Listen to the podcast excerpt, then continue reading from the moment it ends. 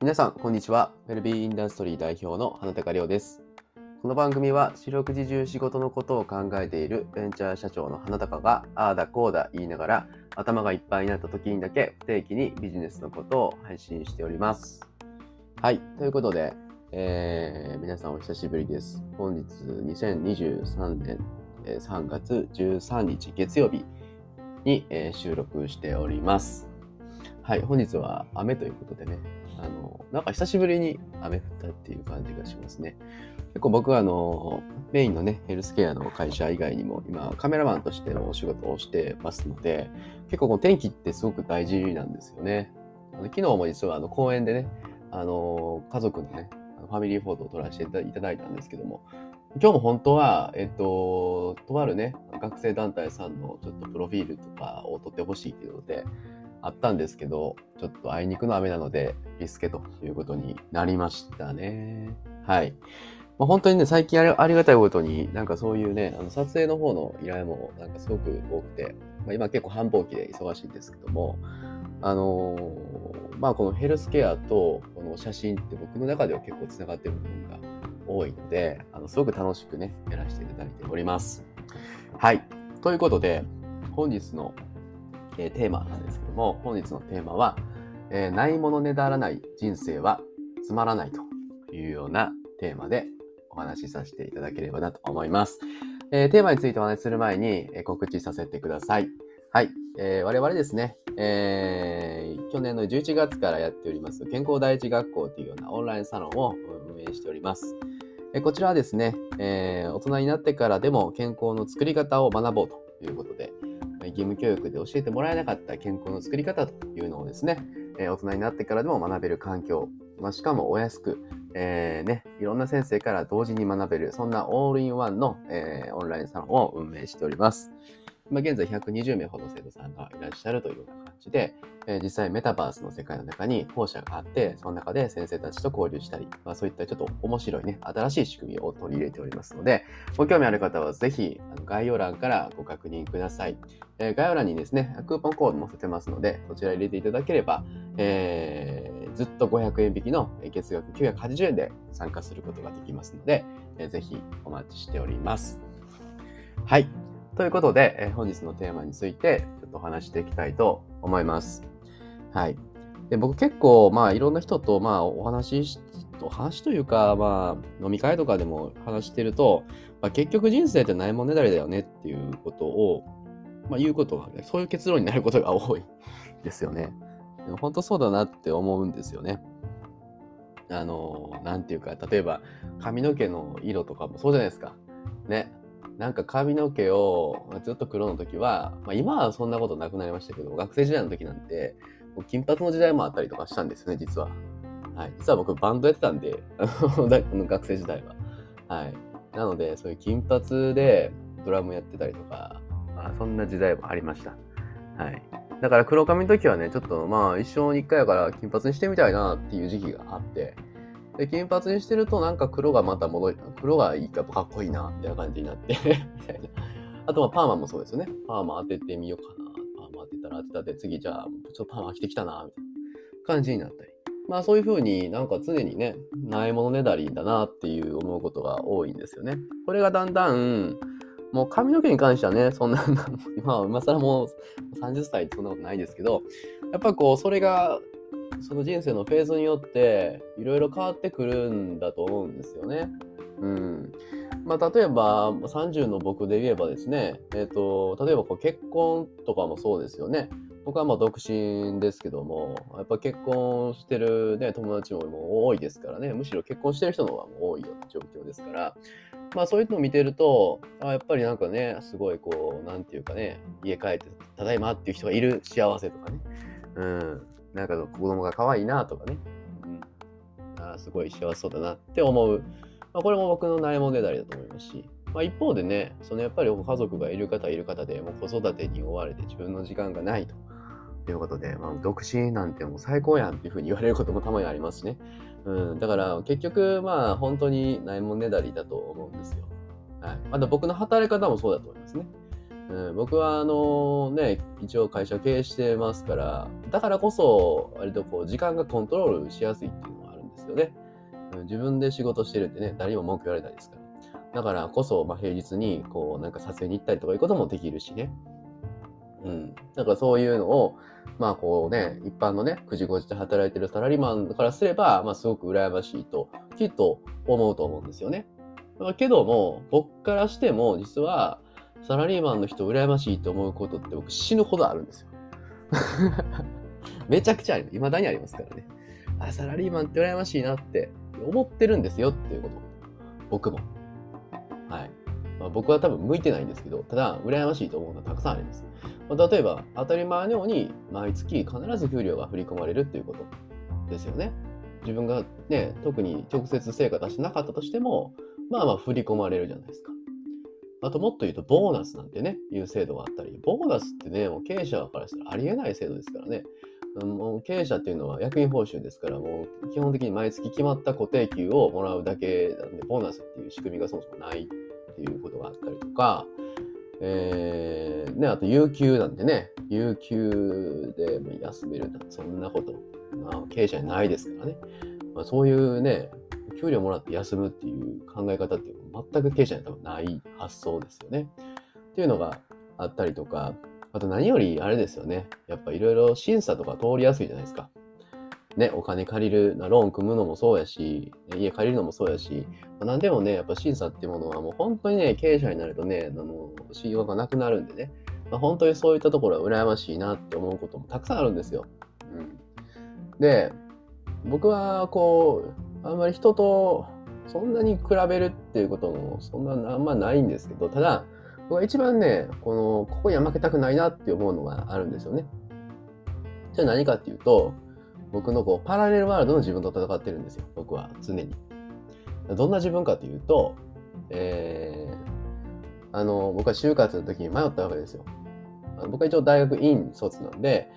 結構ね、僕の研究室の、ね、同級生とかは結構それなりの大手企業に皆さん就職してる人が、多いわけですよ。で、僕もその時にね、すごく迷ったんですよね。大手企業に行くのか、もしくはベンチャーに行くのか、当時はまだ起業するっていうことまではさすがに考えてなかったわけですけども、そう考えて、一応どっちもね、就活してたんですよ。大手企業も、それなりに実は内定もいただいてて、そこっちに行くっていう道もめちゃめちゃあったんですけど、でも僕は選ばずに、もうめちゃめちゃでも茨の道というか、ベンチャー企業の方がいいと思っちゃったんですよね。大手企業に行くと自分の人生がもう全部見えてしまうような感じがしてね、面白くないなって思っちゃったんですよね。それよりかはベンチャー企業でしっかり実力つけて、本当に自分がもう自分しかできないことを世の中に立ち上げてやろうみたいなね、そっちの方がワクワクするよねみたいな、そういったところにかけてみようと思って、僕は多分、大体みんなびっくりしてましたね。本当に、だから、従業員4人しかいない、ベンチャー企業に飛び込んだんで、なんでって、ね、みんなに言われましたね。はい。なんでそっち選ぶのみたいな。自分でもよく説明できないんですけど、そういう道を選んでしまったわけです。で、今ここにいるわけですよね、僕は。だからあの時、僕がもし大手企業を選んでたら、どんな人生だったのかなって、やっぱ時々考える時あるんですよね。多分僕が大手企業を選んだ人生もおそらく起業したいって多分言ってたと思うんですよね。で、起業したいって言う割になかなか起業できずに、よくあるね、起業いつかしたいですって言うだけサラリーマンみたいなね、そういう人の一人になったのかなともちょっと思うんですけど、だから結局ないもねだりなんですよ。で、だからどっちが正解とかはやっぱないんですよね。だから自分は、その大手企業に行ってたパラレルワールドの自分と戦って、どっちが本当にやりたいことできてるかな、どっちが自分が幸せになれてるのかなっていう観点で、僕はずっと戦ってるわけです。はい。おそらくお金っていう面で見ると、僕はサラリーマンの時の方が絶対稼げてるはずです。今、現時点ではね。少なくとも。それぐらいね、リスクを背負いましたから、起業するっていうのは。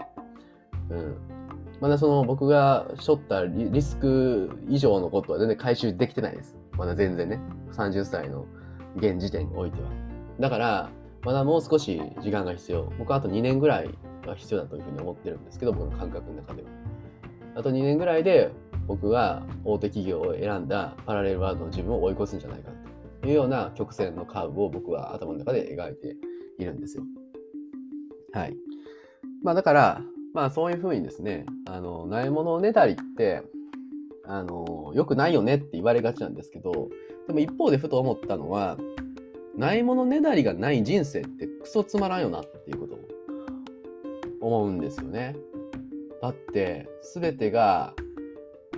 満たされてるのか、むしろ諦めてるのか、僕は後者の方が近いと思うんですよね。全てが満たされてる人ってまあまあそんなにいないでしょ世の中ね。うん。つまりもうまあ後者の方で言うとですね、諦めてしまってる人。まあ、自分の人生はこんなもんだと、っていうふうに、まあ、諦めてしまう人生ってなんかこう本当に苦しいなって僕は思うんですよね。常にもっと自分にないものがあったらどうなるんだろうっていう、そういったワクワク感、そういうワクワクだったらいいんですけどね。これは僕の中ではワクワクっていうレベルじゃないんですよね。渇望っていうレベルなんですよ。こう枯れるほど望むという。それぐらいのレベルなんですけど、まあ、そういったなんていうかな、ハングリー精神がないと人ってやっていけないと思うんですよ。僕は起業して本当に良かったなと思ったのはここなんですよ。一回底辺見たんで、本当に底辺見たから、もうこのままで死ぬぞというようなレベルまで落ちるともうやるしかないんですよね。そういったハングリー精神っていうものが湧き上がってくるわけです。これがないと人って進めないと僕は思うんですよね。ある程度満たされた状態でまあまあ別に働かなくても、例えばね、まあこれいいか悪いか置いといて、まあ、旦那さんの収入で、まあ別に生きていけるよねっていう状況の人と、いやもう動かないと明日来月分お金なくても死んじゃうよっていう状態の人だと、いやそんな後者の方がそれはね、やる気を出さざるを得ないっていうかね、まあそういった状況になるわけですよね。まあそういうふうにちゃんと排水の順位を作っていけるかっていうのが、まあすごく重要なわけですけども、そういったないものをねだらざるを得ない人生こそが一番こう瞬発力を生む、かつ継続力を生むわけですよ。はい、だから自分の背水の陣を断つと、いうようなところ、まあこれはまあ、全ての人がそうすべきだとは僕は思わないですけども、起業家っていうのは僕はそういうもんだという、これは僕の観点の持論なわけですけども、だと僕は思ってます。はい。だからないものねだりのこのバランスがやっぱ重要だなとも思うんですよね。ないものねだりすぎる人生もこれはこれで辛いですよ。本当に隣の芝は常に青く見えてしまうということで、自分は何もないんじゃないかっていうふうに思ってしまう。これは良くない。だけどもないものを全くねだらない人生っていうのも、それはそれで思んないよなというようなことなんで、ここのバランスをうまく取れるのかっていうのが、本当に結構この人生の満足度に関わるような気がするんですよね。はい。だからやっぱり優先順位つけないといけないんじゃないですかね。ないものねだりの中でも、ここだけはねだらしてというそういうなんていうかな、自分の中のプライドみたいなもの、これをなんていうかね、見つけていきたいですよね。僕はそういう意味で起業してよかったなって思うことは多いです。はい。皆さんにとってのここだけは、ねだらしてというようなものは何ですかと。これね、ぜひ考えていただければ、皆さんの人生の、まあ一つの目標、ゴール、テーマみたいなところにも結びついてくるんじゃないかなと思います。まあ、それは答えはないし、多分人生のフェーズによっても変わっていくものと思うんですけど、ぜひ皆さん現時点でのそういったものを何かっていうものをぜひ言語化するというのをやってみると、ちょっとね面白いんじゃないかなというふうに思います。はい。ということで、本日はないものねだらない人生はつまらないというテーマでお話しさせていただきました。本日話していたのはWELL BE INDUSTRY代表の花高亮でした。本日もお聞きいただきありがとうございました。